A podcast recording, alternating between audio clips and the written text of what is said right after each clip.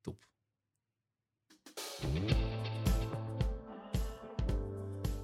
Ja, dan zitten we weer voor een 7e aflevering alweer van De Hartenkoning. En tegenover mij zit Vilna, maar wij kennen elkaar helemaal nog niet. Nee. We zijn gekoppeld, zoals dat heet. Ja. En ik vind het eigenlijk altijd wel leuk om een soort kennismaking te maken aan tafel. Want ja, je kan wel een heel voorgesprek gaan hebben, maar dan weet je het nog niet. Precies. Dus ik ben eigenlijk wel benieuwd naar wie je bent. En je mag mij dus precies dezelfde vragen ook stellen. Ja, leuk. Het intellect komt meteen mee. Dus, ja, hoe gezellig is dat? Ja. Je kon toch helemaal zich ermee bemoeien. Ja. Ja, nou, wij hebben ergens wel een lijntje, kwamen we achter. Want ik heb met jouw nicht in de klas gezeten. En we komen allebei... Panka, mijn nichtje Panka. Jouw nicht Panka. En op welke school? De Montessori school in Voorburg. Ja. Juffrouw Berry. Oké. En ik weet dat haar broer heeft volgens mij ook bij mijn broer weer in de klas gezeten. Dus daar ligt wel een connectie, grappig genoeg. Ja, hey. We hebben allebei een lijntje. Dus ze checkt of je de waarheid spreekt, ja, hè? Dus dat was een ja. Zag je dat? Dat was een ja. Ik kwam naar me toe. En we komen allebei uit Voorburg. Dus er zit ergens een connectie, zeiden we. Ja. Maar ik ben dus opgegroeid in Voorburg. Heb daar dus ook mijn basisschooltijd doorgemaakt. De middelbare schooltijd in Den Haag gewoond. Toen weer teruggegaan naar Voorburg.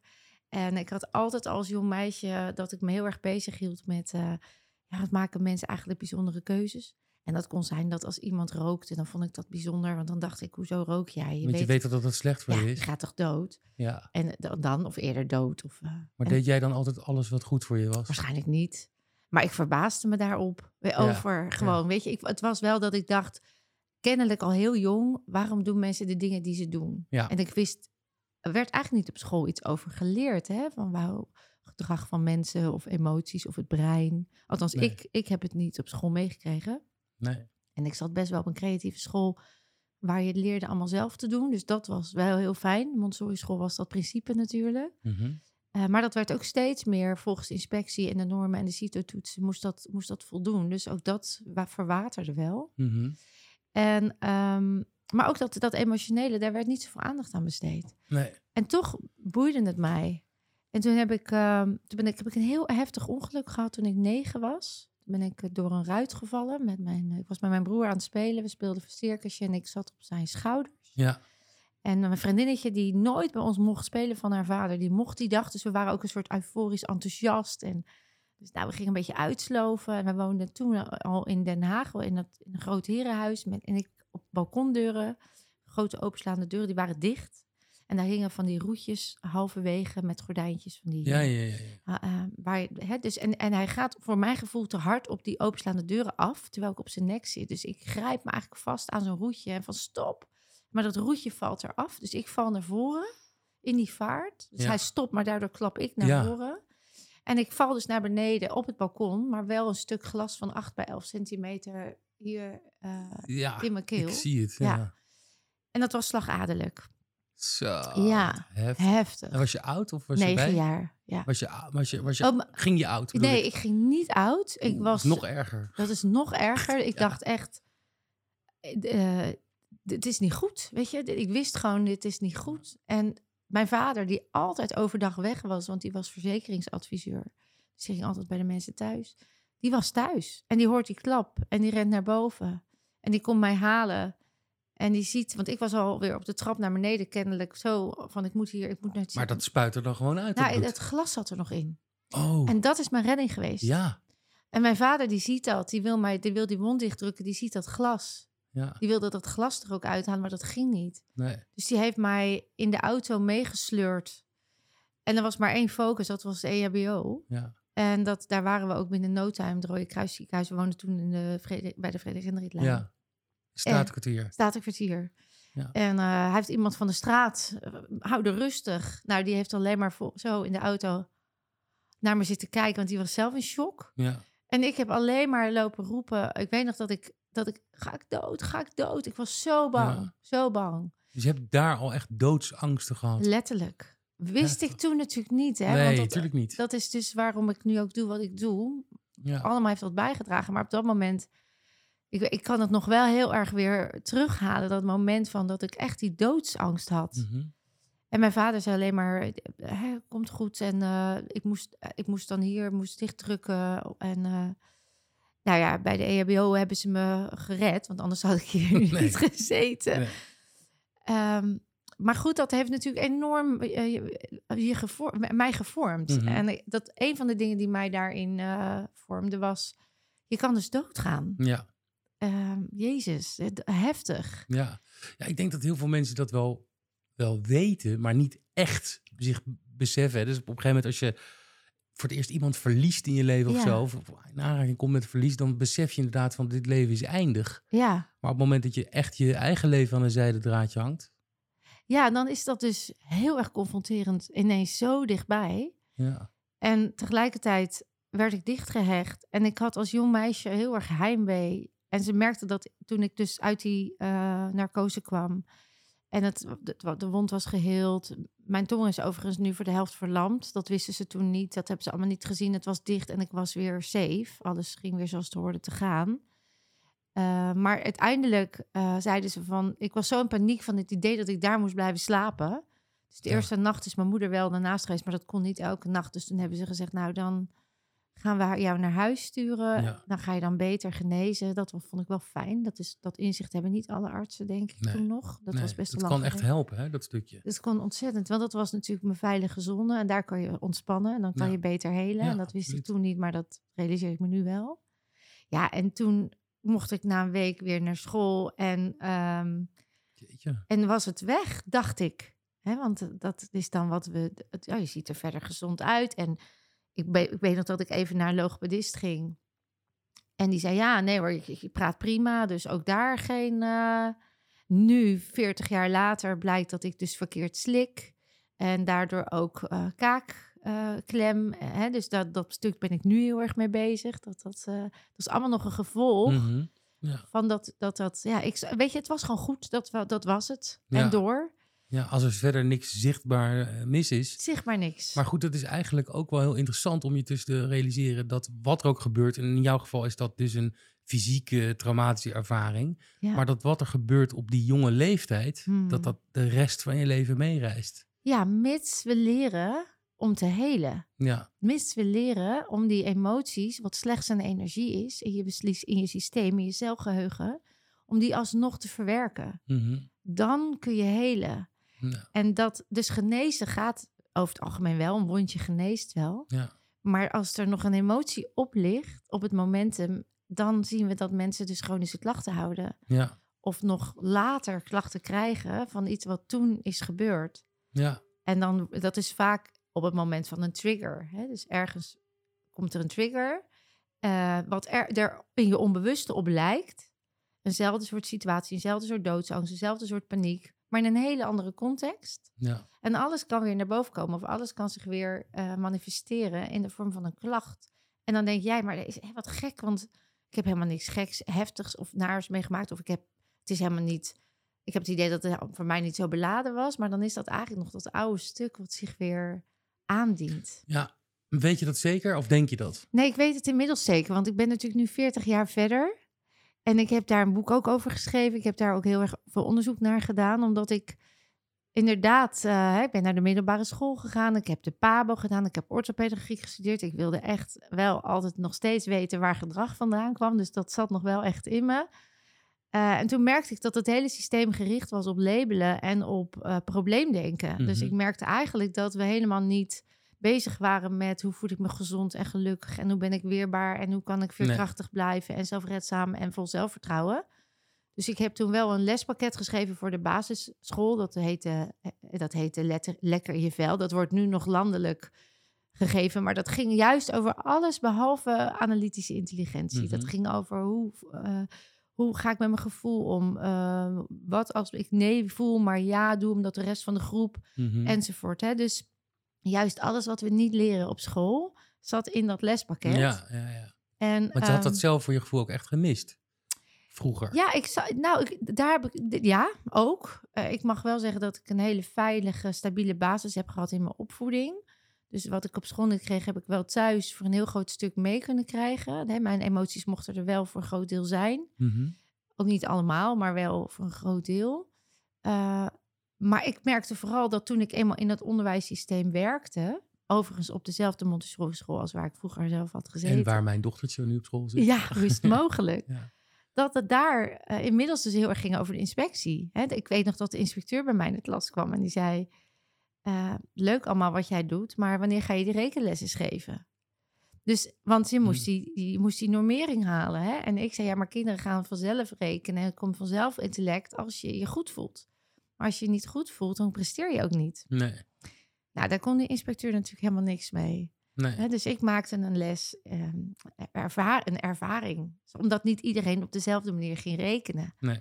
Nou, en daardoor werd ik steeds meer getriggerd. Hey, er is meer nodig. Er is meer nodig. Ja, ja, dat is een heel interessant gebied.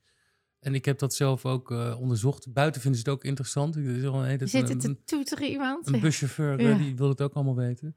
Maar het is inderdaad, weet je... Ik had gisteren ook een podcast en daar kwam ter sprake...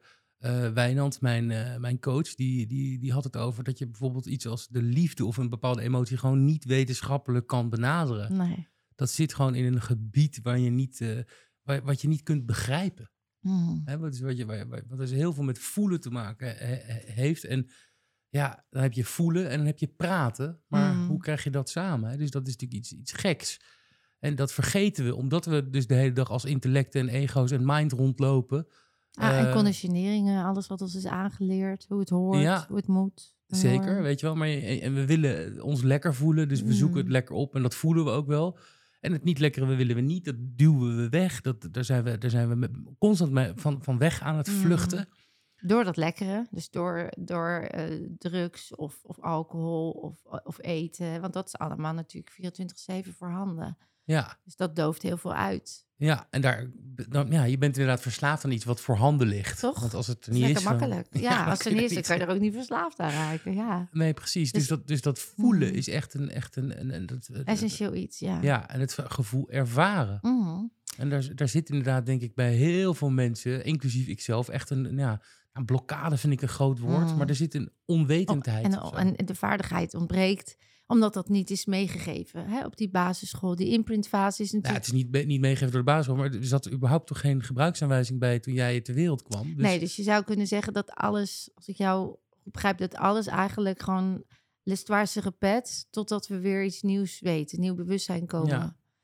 En onze ouders hebben dat ook niet gehad... Nee. Hè, dus die zullen dat... En die inspecteur die op school kwam ook niet. Ook niet, dus die systemen die houden zichzelf wel in stand... mits er iemand op staat die zegt... maar wacht even, is dit nog wel het beste voor de leerling? Of is dit nog wel het beste voor de patiënt? Ja. En zo heb ik wel daarnaar gekeken. Ik heb geleerd dat je het woord patiënt niet meer zo snel mag gebruiken. Dat is heel fout. En ook een ziekenhuis, het woord is al eigenlijk...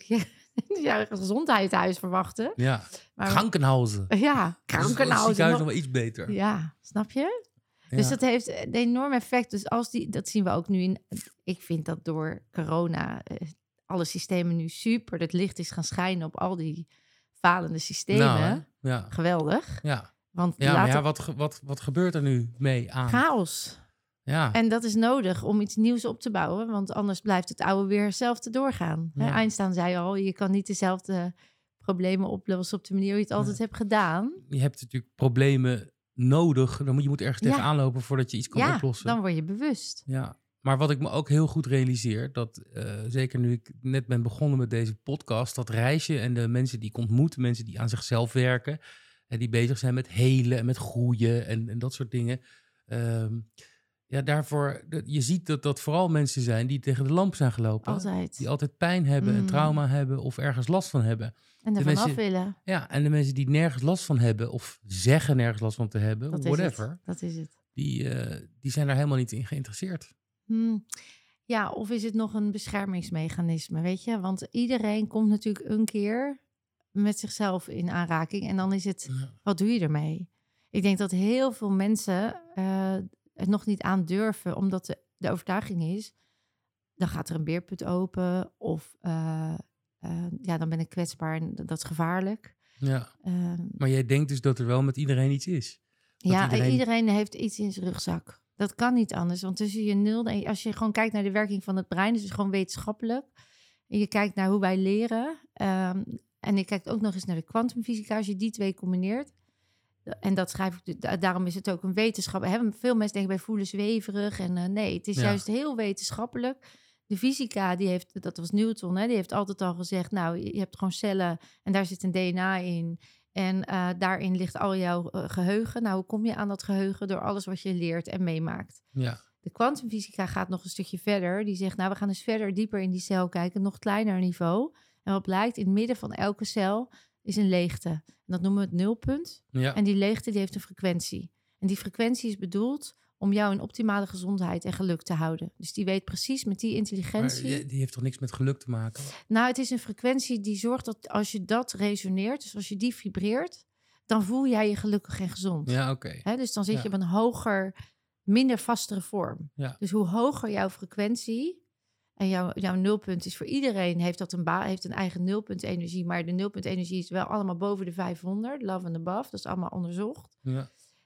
Daaronder, hoe lager de frequentie is, het is gewoon een natuurlijk verschijnsel, hoe vaster de vorm. Dus hoe vaster jij zit, hoe lager jij denkt, hoe lager je doet. In die frequentie zit. En als je weet dat alles dus energie is en een frequentie, dat het daar dus eigenlijk begint en jij... met die frequentie kan gaan spelen, want energie kun je beïnvloeden. Makkelijker dan het fysieke, dan de vorm. Ik denk dat voor heel veel mensen klinkt dat raar. Hoe kun je dat beïnvloeden dan? Omdat ik weet niet of je wel dat onderzoek kent met de oscillator. Dat is een metalen plaat met zand. En als je dan daar een frequentie, een trilling op loslaat, op die metalen plaat... Komt er een vorm in of zo? Dan komt er een vorm in en bij elke frequentie zie je een andere vorm. Nou, als jij je realiseert dat jij dus uit energie bestaat en je laat welke frequentie op je afkomen, beïnvloedt dat dus de vorm van je cel, de structuur van je cel, de frequentie van je cel. Mits jij weet, dus dat betekent epigenetica. Vroeger zeiden ze, ja, je bent gewoon wie je bent en je DNA heeft het bepaald, hè, genetisch aangeboren. Maar epigenetica die zegt, nee, je omstandigheden, dat is een resonantie, dat is een energie, die beïnvloeden jouw cellen. En als je die energie niet verwerkt, en het is een lage energie. Dus als er constant iemand tegen jou loopt te schreeuwen en jou naar beneden haalt, consequent, dan gaan jouw cellen zich daarnaar adapteren. Want energieën wisselen elkaar uit. Dat is als jij een ruimte binnenloopt, dan voel jij de sfeer. Ja, dat snap ik wel, dat stukje. En dat geloof ik ook. Alleen, wat zit er dan aan de andere kant? Als je de hele dag iemand die zegt dat hij van je houdt en lief voor je is. Dan kom je hoger. Ja. Maar ik denk dat het vaak genoeg gebeurt, maar dat mensen nog steeds doodongelukkig zijn. Nou, kijk, het is natuurlijk niet zo dat je op alles... Ik ga even een stapje terug dan, hè, want ik vind het een hele goede vraag. We worden geboren. Nou is al de vraag, is interessant, als je geboren wordt, ben je dan heel? Of heb jij nog in jouw celgeheugen, cell memory noemen we dat... nog delen mee van gebeurtenissen die jouw voorouders niet hebben kunnen verwerken. Zou dat kunnen? Ja, dat heb ik geen antwoord op. Ik wel. Ja, dat kan. Want het is gewoon net als je DNA dat iets genetisch bepaald is. Ja. Hè, dat ligt dus in de celstructuur vast. Ja. Maar gaan we dus dat laagje dieper naar de epigenetica en naar de kwantumfysica... dan betekent dat dus dat dat een energie is, een blokkade. En dat kan dus zijn dat jouw voorouders... dat al iets hebben ervaren, dat niet hebben opgelost. Een trauma of iets heftigs, oorlog. Iedereen heeft oorlogsverleden in zich. Ja. Met de conceptie is daar een deel van meegegaan. En terwijl jij dus geboren bent, en dan is ook de geboorte dus heel erg belangrijk, hoe het ritueel van de geboorte gaat. Dus als die gewoon heel soepel en mooi gaat en je gaat de navelstreng pas doorknippen op het moment dat die energie... weer teruggezwaard hoort. Ja, daar heb ik laatst over gelezen, want we knippen tegenwoordig die navelstreng.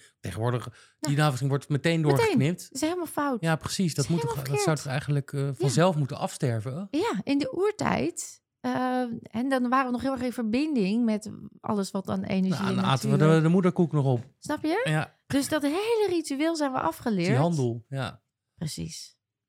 En nu zien we dus dat heel veel energie nog blijft... of nog bij dat kindje is wat niet van dat kind is... hup, doorgeknipt, nou, daar ga je. Dus het kan zomaar zijn dat jij nog trauma bij je draagt... onbewust, bekwaam inmiddels... Hè, want je bent onbewust bekwaam omdat het bij je zit. Ja. En jij je identificeert omdat je nou eenmaal opgroeit met dat onbewuste stuk. Dus jij denkt, ik ben zo, ik ben nou eenmaal... lelijk, ik ben nou eenmaal te dik, ik ben nou eenmaal bang, ja. Ik ben nou eenmaal angstig, onzeker. Dik, dun, lelijk, groot, whatever. Ja, ja of verlegen. Maar ben je echt, weet je, dat is interessant. Want een vrij kind in vrije energie is niet verlegen, doet niet verlegen. Nee. Dus ook jonge kinderen die ziek worden, interesting, hè? Want we zijn veerkrachtig en we hebben, als onze cellen gewoon goed functioneren vanaf de basis, kunnen we echt wel heel lang hanteren op die veerkracht. Ja, maar goed, je hebt natuurlijk eigenschappen. Net als dieren, dat sommige mensen, die zijn gewoon heel atletisch en anderen zijn heel muzikaal. Dus dat is absoluut ook meegegeven. Nature, of het feit dat ik ben gaan tekenen en schilderen, dat loopt al generaties mee. Mooi dat je dat zegt, want dat is dus de positieve kant die je meekrijgt. Ja. Maar kun je dus ook voorstellen... Nee, absoluut. Dat je ook, is precies hetzelfde. Maar goed, dat is natuurlijk ook nu met dat hele angstonderzoek wat ik eigenlijk doe. Dus dat je heel erg ziet, de overeenkomst tussen een hoop mensen is dat het echt genetisch is. Ja, ik heb het van mijn moeder. Ja, ik heb het van mijn vader. Absoluut. Nou, en ik ga nog een stapje verder. Ik zeg, dat kun je dus beïnvloeden. Dat kun je echt in een nieuw bewustzijn. Je kunt het hier loslaten. Uit onderzoek blijkt dat het 7 generaties lang dooremmert. Ja. Dan wordt de frequentie steeds minder sterk. En uiteindelijk laat het los. Maar jij kan nog wel de 3e generatie zijn. Ja. En enorm bang zijn voor spinnen of liften of kleine ruimtes. En het niet kunnen herleiden. Ik had een vrouw bij mij die in de praktijk kwam. Die had een bevalling gehad. En die zegt, ja, ik heb sinds mijn tweede bevalling heb ik last van vaginisme. Ze zegt, maar ik kon altijd heel goed. Ik was heel vrij. Wat is vaginisme? Vaginisme is dat je als vrouw verkrampt bij elke vorm van penetratie in je schaamstreek. Ja. En dat had zij niet. En dat is altijd negatief. Ja, want als je lekker wil vrijen met je man en je schiet op slot, dan weet ik niet of dat handig is. In sommige gevallen kan dat handig zijn, maar die gevallen wil je volgens mij niet meemaken. Nee. Maar zij had ze had een hele fijne relatie met haar man, veilig. Ze had al een kindje gehad. En de tweede, de dochter, de geboorte, daarna was het dus helemaal op slot gegaan. En zij dacht, daar komt hij. Ja, weet je, ik heb niet zo'n fijne ervaring met mijn gynaecoloog gehad. Die was nog op bot en ik wilde pijnstilling en dat mocht niet. En toen draaide mijn dochter zich op het laatst om en toen heeft hij met zijn hand een hele nare beweging gemaakt. En dat heeft heel veel pijn gedaan. En hij zat alleen maar van stel je niet aan en dit moet elke vrouw kunnen. Jeetje. Heftig. Zo. Dus zij dacht, dat zal een trauma geweest zijn. En op het moment dat haar dochtertje geboren was, dacht ze, nou weet je, alles is weer vergeten, want dit is zo mooi. Dat is dus wat we met onze mind dus doen, hè? Mm-hmm. We onderdrukken eigenlijk wat het heeft gedaan. En dat is die ballon onder water, die moet een keer eruit. Ja. En dus zij kwam bij mij van, nou, kun jij mij dan resetten op dat trauma? Want dat is dus mijn methodiek inmiddels. En ik zei, ja, dat gaan we onderzoeken. Want ik geloof nooit wat mensen vertellen. Want mensen maken heel veel eigen verhalen en... Dus ik ga op het onbewuste, met het onbewuste werken. Dus ik zei, laten we gewoon kijken wat er gebeurt als we naar jouw onbewuste gaan. En waar we uitkomen. Want misschien is nu iets gebeurd wat al eerder een trigger is geweest. Maar het zich nu pas als katalysator naar buiten komt. En we gaan dus die interventie in, die body-mind reset. En we komen op haar tijdlijn. En ineens, en ik schrok er eigenlijk zelf van. Maar dit is zo'n mooi voorbeeld van mijn bevestiging dat het dus kan. Schiet zij in de foetushouding. Begint ze heel hard te gillen en zegt ze, nee, ik word verkracht. En dus... En zij komt... Dat zei je niet echt, hoop ik. Nee, ik dacht alleen, wauw, heftig. Maar ik, inmiddels was ik wel zover dat ik weet dat er soms echt heel veel ouds naar boven kan komen. Hè? Dat celgeheugen is enorm. En we zijn ons niet bewust, want het is erin gegaan. Weet je, het is meegekomen. Mm-hmm. En in dat onbewuste, wat 97% van onze cellen is, ligt zoveel. Op jouw vraag dus, heeft iedereen wat? Ja. En zij... Maar ook positieve dingen dus. Juist, heel goed. Maar soms weten we dus niet, waardoor we nog steeds belemmeringen ervaren. En dan zeg je, ik heb eigenlijk een heel leuk leven gehad en een fijne jeugd. Dan nog zijn er momenten geweest dat je niet je kon voelen, dat je niet mocht voelen, dat je moest onderdrukken. Maar wie weet heb je dus ook iets ouds bij je. Ja. Nou, wat bleek, en dit verhaal is natuurlijk bizar, maar het is wel echt. Zij was dus haar oma. Zij werd verkracht als haar oma. En zij zegt, dus wij lossen dat op. Wij lossen dat moment op in die interventie. Want dat is dan belangrijk, dat je die energie herkent, erkent en er naar handelt. Hè? Dus die emotie moet er doorheen. Die oma is toen in een freeze geraakt, op slot geraakt. En heeft daar nooit meer iets over gezegd. Nee. Taboe. In die tijd zeker. Ze was getrouwd. taboe. Dus ik, shut down, forever. Dus het geheim wat ik meedraag voor de rest van mijn leven. Maar dat geheim zat er dus nog. En dat heeft een generatie overgeslagen, want haar moeder heeft nooit een trigger gehad in dit leven. Maar die kleindochter dus wel. En zij doorleeft dat, ze lost het op. Maar het meest bizarre is dat zij zelf natuurlijk helemaal flabbergasted was. Haar vaginisme verdwijnt, want dat was inderdaad de trigger. Dus we lossen de oorzaak op, niet de klacht. Hè, echt de oorzaak. Maar zij was zelf nog een soort van, zit ik dit nou gewoon te verzinnen? Want het is wel bizar. En dus ze gaat naar de moeder. En zij zegt tegen die moeder, mam, wat ik nou heb meegemaakt, weet jij of jouw moeder verkracht is? En dat bleek dus zo. En de moeder zegt, dit is zo bizar. Oma is net overleden. Hè? Die was ze zit het huis aan het opruimen. En de moeder heeft een dagboek. Ja. En daar staat het in. En ik krijg weer kippenvel als ik het vertel. Want het bevestigt dat celgeheugen, dat dus gewoon overdraagbaar is. Ja. En dat jij dus nu door iets getriggerd kan worden, waar jij van niet kan herleiden. En misschien ook niet moet willen denken, maar gewoon moet overtrouwen dat er iets in dat onbewuste ligt. Ja, maar ik kan je voorstellen dat ik het heel lastig vind dat jij zit erin. Je bent onderzoek gaan doen. Ja. Je bent gaan studeren. Ik niet. Ik heb zeker geen desinteresse en ik ben echt een open-minded persoon. Ja, dat voel ik ook. Maar ik kan me echt wel voorstellen, ook voor mezelf, van ik hoor wat je zegt en het zou zo kunnen zijn. Maar dan ga ik dus in een gebied werken waarvan je nooit echt zeker weet of het zo is. Jij zegt het en ik neem het voor nu voorwaar aan. Maar doet het ertoe? Nou, dat weet ik niet of het er doet. Want sowieso, ik denk, weet je wat, dus je kan sowieso een gesprek kan al helend zijn, of eraan denken kan al helend zijn, of een deur openen in je systeem. Is de vraag. Is een gesprek, het kan iets helen als het gesprek constructief was en er vergeving is geweest, of dat het opruimt, dat het verwerkt wordt. Maar als een gesprek is om het te herhalen, je eigen verhaal, ik ben zo neerslachtig, dan lost er niet zoveel op. Oh nee, maar in deze gesprekken hoor ik mezelf wel eens dingen zeggen en ik denk van, dat is gewoon zo. Dan kom je tot het inzicht. Ja. En wordt het daarna dan anders? Nou, niet meteen. Het zijn allemaal dingen die moeten indalen. Die moeten rijpen. Maar wat als dat wel kan? Ja. Want ervan uitgaan dat het kan. Maar dan nog, stel je voor, ik heb het gevoel dat ik het met een trauma zit. Of iemand zit dat. Ja, ik kan me heel goed voorstellen dat iemand die niet zo ver is als jij, geen zin heeft om in zo'n gebied te gaan opereren. Ja. Die zo vaag is. Omdat het nog niet, dat je geen controle hebt. Of omdat het dan out of your league of niet meer te pakken is. Nou, ik denk dat het een beetje hetzelfde als godsdienst is. Weet je wel? Dus heel veel mensen die niet godsdienstig zijn of niet geloven, die kijken een beetje neer op mensen die wel geloven. Geloof je nou echt dat Adam en Eva in het paradijs? Het is een beetje. Ja, dat snap ik. Tuurlijk, je veegt je eigen straatje. Dus dan snap je wat er in dat straatje gebeurt. En op het moment dat er een ander straatje voorbij komt, dan kijk je daar met andere ogen naar. Ja, en dat is een beetje wat ik. En ik ben niet nu een scepticus aan het uithangen of wat dan ook. Maar je kan je voorstellen dat dat zo is. Ja, ik zou het heel mooi vinden als het zo is. Het zou fantastisch zijn.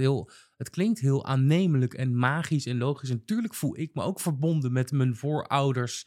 Dat gaat niet heel veel verder dan mijn grootouders. En die heb ik ook niet echt gekend of zo. Maar ik voel daar wel echt een band mee. Mijn naam is Stefan Karel Simon Evenblij. En ben naar mijn grootvaders vernoemd. En ik heb mijn ene grootvader wel redelijk goed gekend. De ander helemaal niet. Maar daar voel ik wel echt een band mee. Ja. En ik heb daar interesse in. Ja. Dus daar is een lijn, tuurlijk. Ja, weet je, dat vind ik echt fijn dat je dat zegt. Want ik voel hem ook zo. En ik dacht hetzelfde. Sterker nog, ik was misschien nog wel sceptischer dan jij. Wat ik nu erover zeg is, doet het ertoe of het in een oude tijdlijn gebeurt of in dit leven iets op te lossen is? Want als het daarna weg is, who cares? Nee, zeker niet. En Toen ik 9 jaar was ik door die ruit gevallen. Maar toen ik 19 was, en ik had ook nog mijn vader aan een hersenbloeding tijdens het hardlopen, die leek te gaan. Maar ik heb hem naar het ziekenhuis gebracht en hij heeft het overleefd. Maar dat is natuurlijk ook. Jullie hebben elkaar gered. We hebben elkaar gered. Wauw. Jij bent de eerste die dat zo scherp opmerkt. Dat is bizar, hè? Ongelooflijk. Binnen 10 jaar tijd. En nou ja, l'histoire se répète, ik al totdat we geleerd hebben en het loslaten. En toen daarna kreeg ik klachten. Echt heel veel klachten. En niemand kon iets vinden bij mij, maar ik had altijd buikklachten. Dus, en er zit daar darmen, eierstokken, baarmoeder, zit van alles bij de vrouw. Bij de man ook, maar bij de vrouw wat meer. En ik heb 3 laparoscopieën gehad en onderzoek naar onderzoek. En iedereen zei, ja, nee, het zal tussen je oren zitten. En ik ben naar de pijnpolie geweest. Maar ik had echt klachten en niemand kon het herleiden. Totdat 1 arts tegen mij zei, ja, maar weet je wat jij hebt? Jij hebt kiezers op je eierstokken, dus jij wordt onvruchtbaar. Ga maar gauw aan kinderen beginnen, dan verdwijnen al je klachten. Nou, ik was 24. Ik had net een relatie met nu nog steeds mijn partner. En ik dacht, ja, jezus, nou ja, oké. Binnen 3 maanden was ik zwanger. En toen werden de klachten nog 2 keer zo erg, want toen wat links zat, ging nu ook rechts. En na 16 weken zwangerschap kwam ik dus op de EHBO. En zeiden ze, toen pas, dus door de zwangerschap, dus mijn zoon heeft mij eigenlijk ook weer gered. Bizar. Ja. Maar je hebt maar 1 nier. Je linkernier is verschrompeld. En je rechternier staat zodanig onder druk. Je hebt geen goede afvloed. Jouw urineweg is vernauwd. Ja. In je nierbekken. Wist je dat? En toen liep ik al 7 jaar bij dokter in, dokter uit. Dus in die 7 jaar is die linkernier verschrompeld. En die rechternier stond natuurlijk door die zwangerschap enorm onder druk. Ja. Een fijn lang verhaal kort. Die zwangerschap is natuurlijk geen roze wolk geworden. Ik ben steeds met een dubbel J-katheter door die zwangerschap heen. Met een dubbel wat? Dubbel J-katheter. Dat is echt, als je het nou hebt over trauma. Ik moest dus letterlijk zonder verdoving met mijn benen wijd. En er ging een katheter in mijn nierbekken tot aan mijn blaas, zodat ik afvloed had.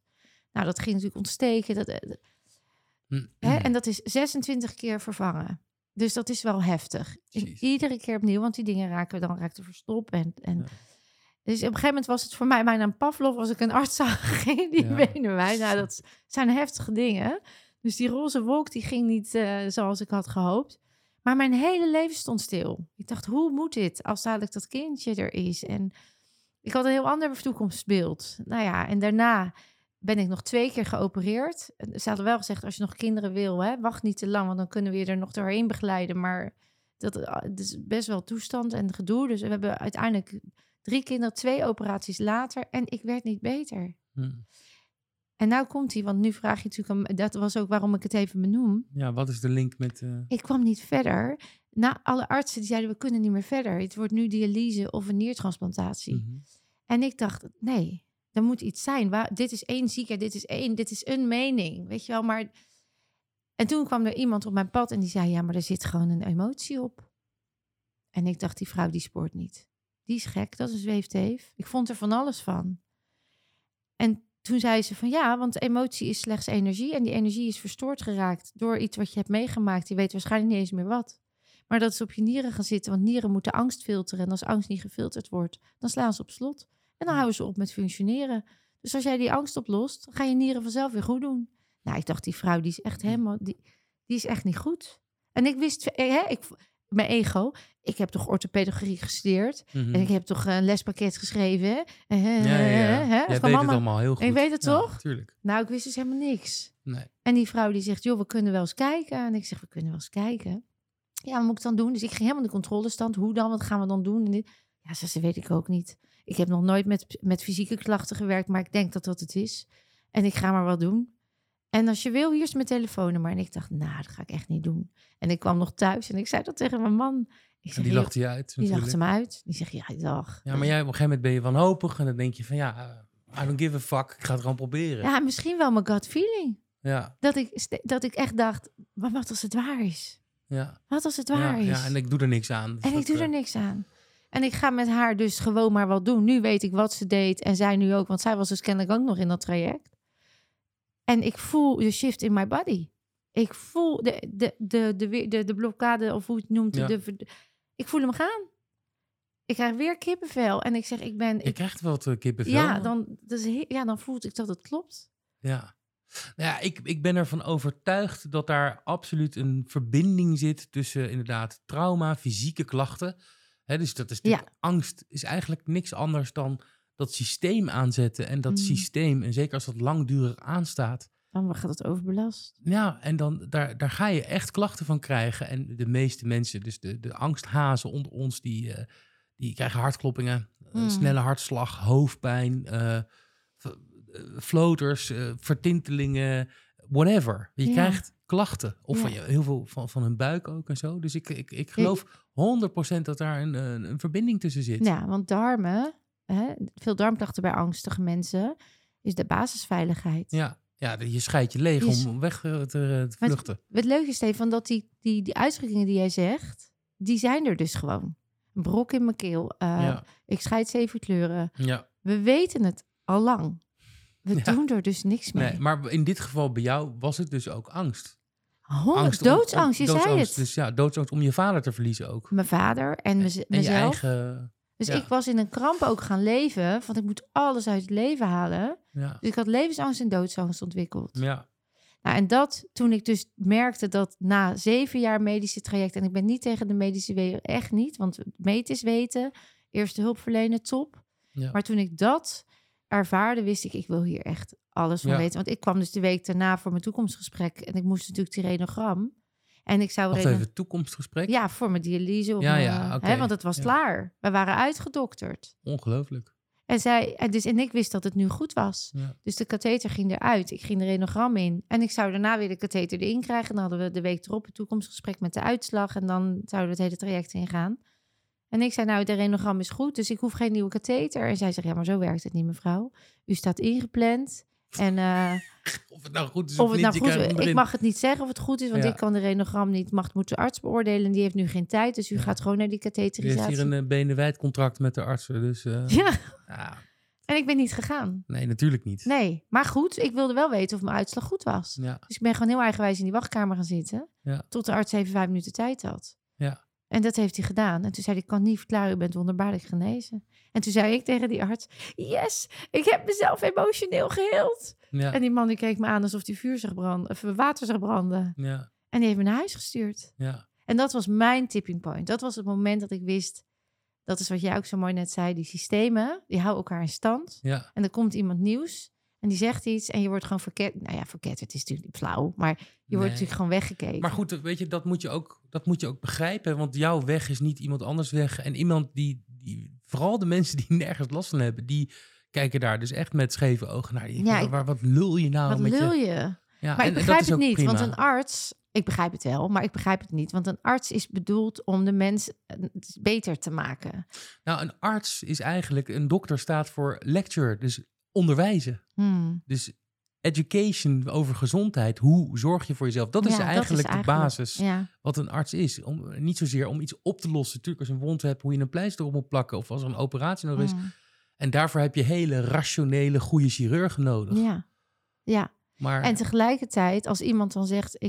Ik heb me op een andere manier gedaan... dan zou je misschien wel mogen verwachten dat die arts niet zegt... oh, dat wil ik ook leren, maar wel wat interessant. En kunnen we dat niet gaan verbinden? Want wij hebben ook nog patiënten die nog steeds niet beter worden.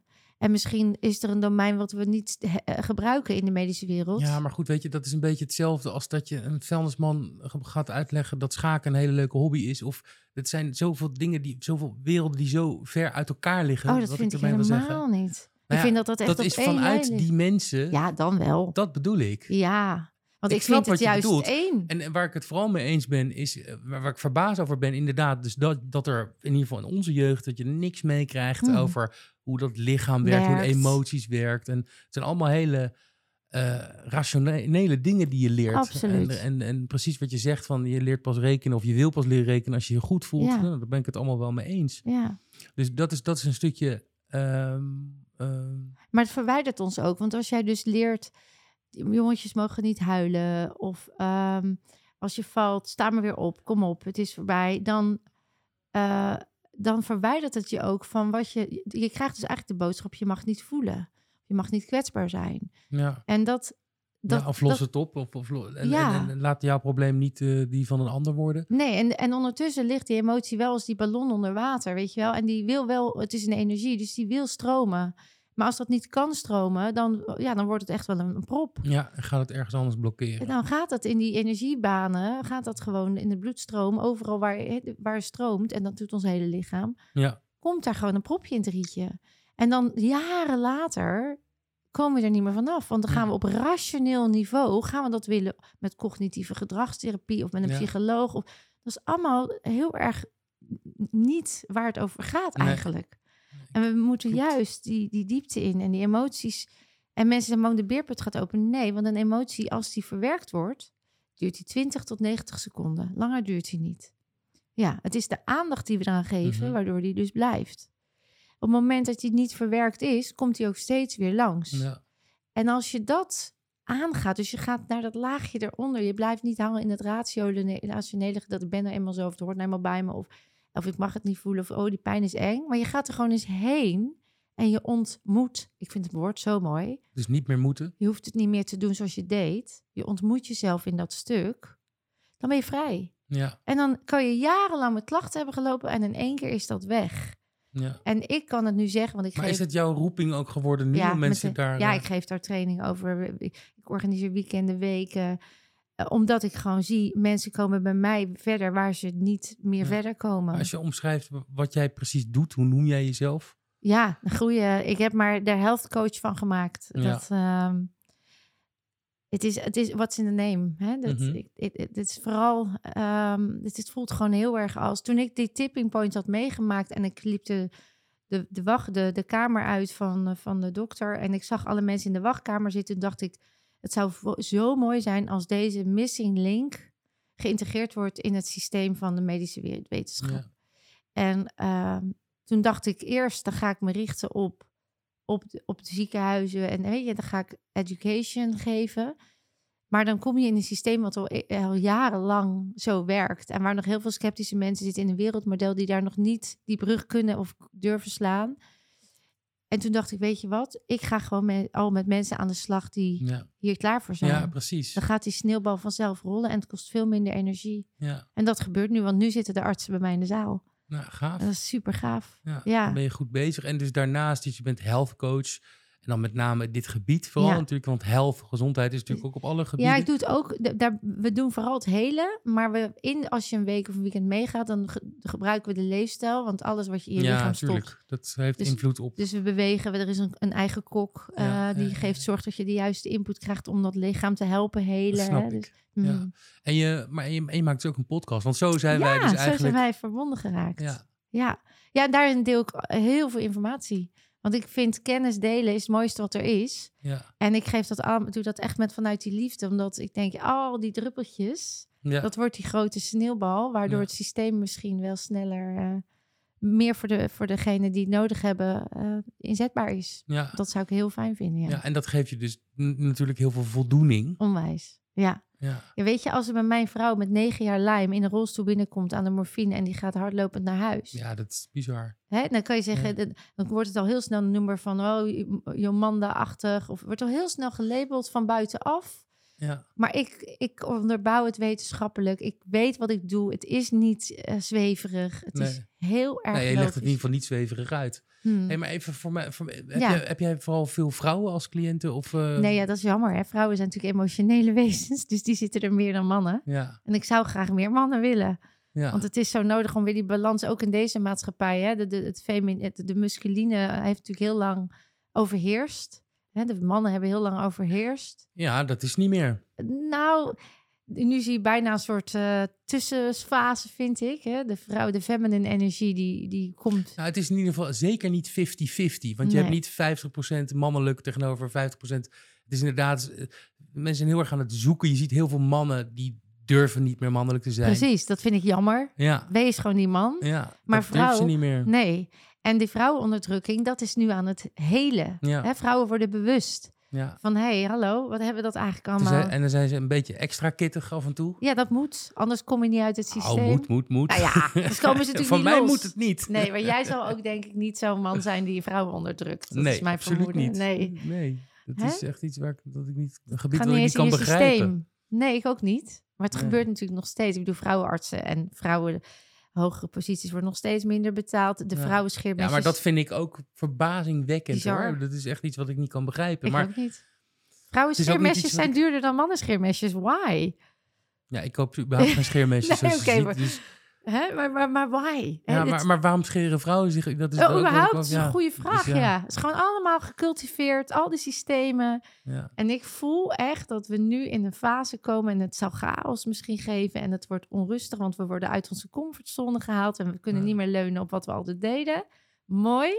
Dan zijn we iets nieuws aan het leren. Ja. Laat het maar ontstaan, zodat die balans weer mag ontkomen. En ja, daar is nog wel wat voor nodig, denk ik. Zeker. Ja. Maar ik denk dat we op de goede weg zijn. Zeker. Ja. Heb jij dat gevoel ook? Ja, absoluut. Ik ben heel positief. Ja, die lichtere energie is onderweg.